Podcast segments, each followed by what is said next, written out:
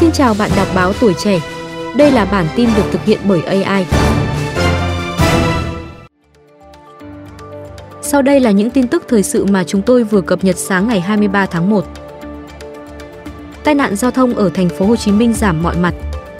Theo Sở Giao thông Vận tải thành phố Hồ Chí Minh, trong năm 2023, thành phố kéo giảm được tai nạn giao thông về cả số vụ, số người chết và số người bị thương. Cụ thể, so với năm 2022, số vụ tai nạn giảm 16,15%, số người chết giảm 7,36%, số người bị thương giảm 18,84%. Trong năm 2023, số điểm đen giao thông ở thành phố giảm 27%. Đầu năm có 11 điểm, trong năm phát sinh thêm 7 điểm. Cơ quan chức năng đã xóa 10 điểm, tiếp tục theo dõi một điểm tồn động. Tổng số điểm đen tính đến cuối năm 2023 là 8 điểm. Trên địa bàn thành phố không xảy ra vụ ùn tắc giao thông kéo dài trên 30 phút. Đối với 23 điểm nguy cơ ùn tắc giao thông thì có 4 điểm chuyển biến tốt, 12 điểm có chuyển biến nhưng còn phức tạp, 7 điểm không chuyển biến.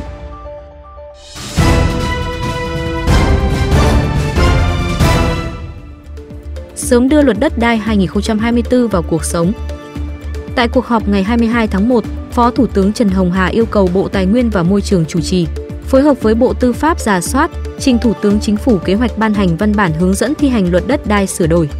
Cùng với đó là đề án truyền thông chính sách, tuyên truyền phổ biến về luật. Phó Thủ tướng phân công trách nhiệm cụ thể cho các bộ, ngành, địa phương trong xây dựng, hoàn thiện và ban hành theo thẩm quyền các văn bản hướng dẫn luật đất đai sửa đổi, bảo đảm hiệu lực đồng thời, đồng bộ, thống nhất. Luật đất đai sửa đổi gồm 260 điều có hiệu lực từ ngày 1 tháng 1 năm 2025, trong đó điều 190 hoạt động lấn biển và điều 248 đất lâm nghiệp có hiệu lực từ ngày 1 tháng 4 năm 2024.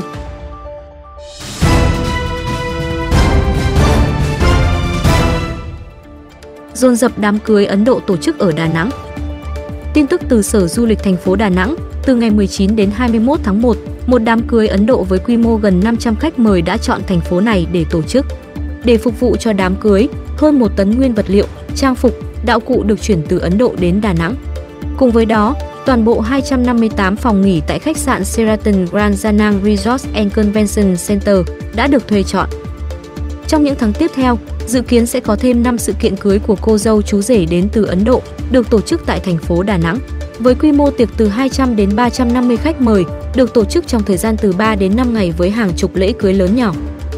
Ngoài ra, các khách sạn cũng nhận được hàng chục sự kiện cưới của các cặp đôi đến từ Nhật Bản và một số quốc gia khác. Hiện chính quyền Đà Nẵng đang đẩy mạnh đầu tư loại hình du lịch cưới, một sản phẩm còn khá mới tại thị trường Việt Nam.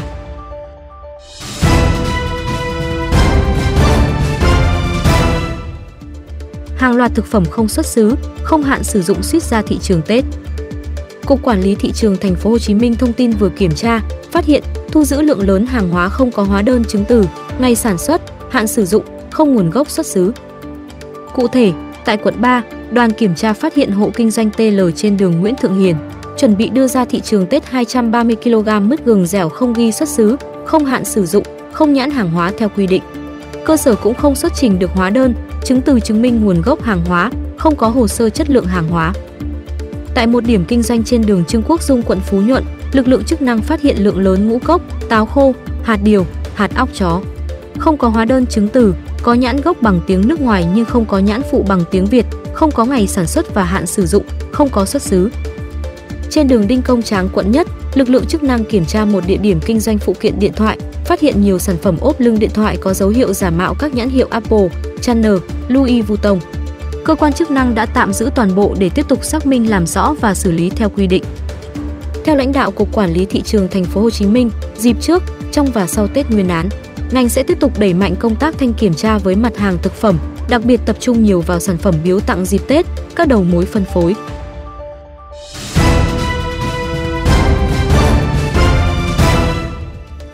Chi bảo hiểm y tế cho tim mạch, đái tháo đường, ung thư trên 20.000 tỷ đồng. Theo ông Nguyễn Đức Hòa, Phó Tổng Giám đốc Bảo hiểm xã hội Việt Nam, năm 2023 ghi nhận gần 175 triệu lượt khám chữa bệnh bảo hiểm y tế, ước tính chi trả hơn 124.000 tỷ đồng. Trong đó, chi bảo hiểm y tế cho các bệnh như tim mạch, đái tháo đường, nhóm bệnh ung thư như ung thư vú, ung thư dạ dày lên tới trên 20.000 tỷ đồng, chiếm tới gần 17% tổng chi khám chữa bệnh. Các con số cho thấy chi phí điều trị các bệnh mạng tính, bệnh không lây nhiễm đã và đang là gánh nặng cho người dân và xã hội, ông Hòa đánh giá. Cũng theo ông Hòa, tỷ lệ bao phủ bảo hiểm y tế tăng từ 47% dân số năm 2008 lên đến 93,35% năm 2023, dần tiến tới mục tiêu bảo hiểm y tế toàn dân. Giai đoạn 2008 đến 2018, trung bình mỗi năm có khoảng 132 triệu lượt khám chữa bệnh bảo hiểm y tế, chi phí bình quân 47.500 tỷ đồng trên năm. Từ năm 2019 đến nay, mỗi năm có trên 155 triệu lượt khám chữa bệnh bảo hiểm y tế, với tổng chi phí khoảng 100.000 tỷ đồng trên năm. So với thời điểm năm 2009, mức đóng bảo hiểm y tế không thay đổi, song quyền lợi người tham gia bảo hiểm y tế tốt hơn nhiều.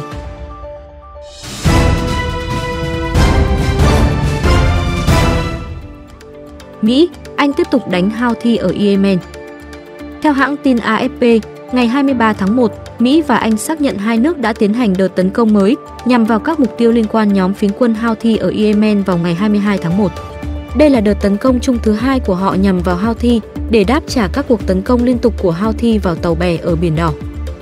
Trong tuyên bố chung, Washington và London cho biết các cuộc tấn công mới nhắm vào 8 mục tiêu của Houthi ở Yemen, nhằm đáp trả việc Houthi tiếp tục tấn công các tàu thương mại cũng như tàu hải quân đi qua Biển Đỏ với sự hỗ trợ từ Úc, Bahrain, Canada và Hà Lan. Trong các cuộc tấn công trước đó, lực lượng Mỹ và Anh chủ yếu nhắm vào các địa điểm chứa tên lửa và radar của Houthi. Lần này Lầu Năm góp thông tin các cuộc tấn công mới nhắm vào một địa điểm lưu trữ dưới lòng đất của Houthi, cũng như nhắm vào các năng lực giám sát và tên lửa được Houthi sử dụng để tấn công tàu thuyền ở Biển Đỏ. Bộ trưởng Quốc phòng Anh Grant Shapps giải thích các cuộc tấn công được thực hiện để tự vệ. Quý vị vừa nghe bản tin sáng của báo Tuổi Trẻ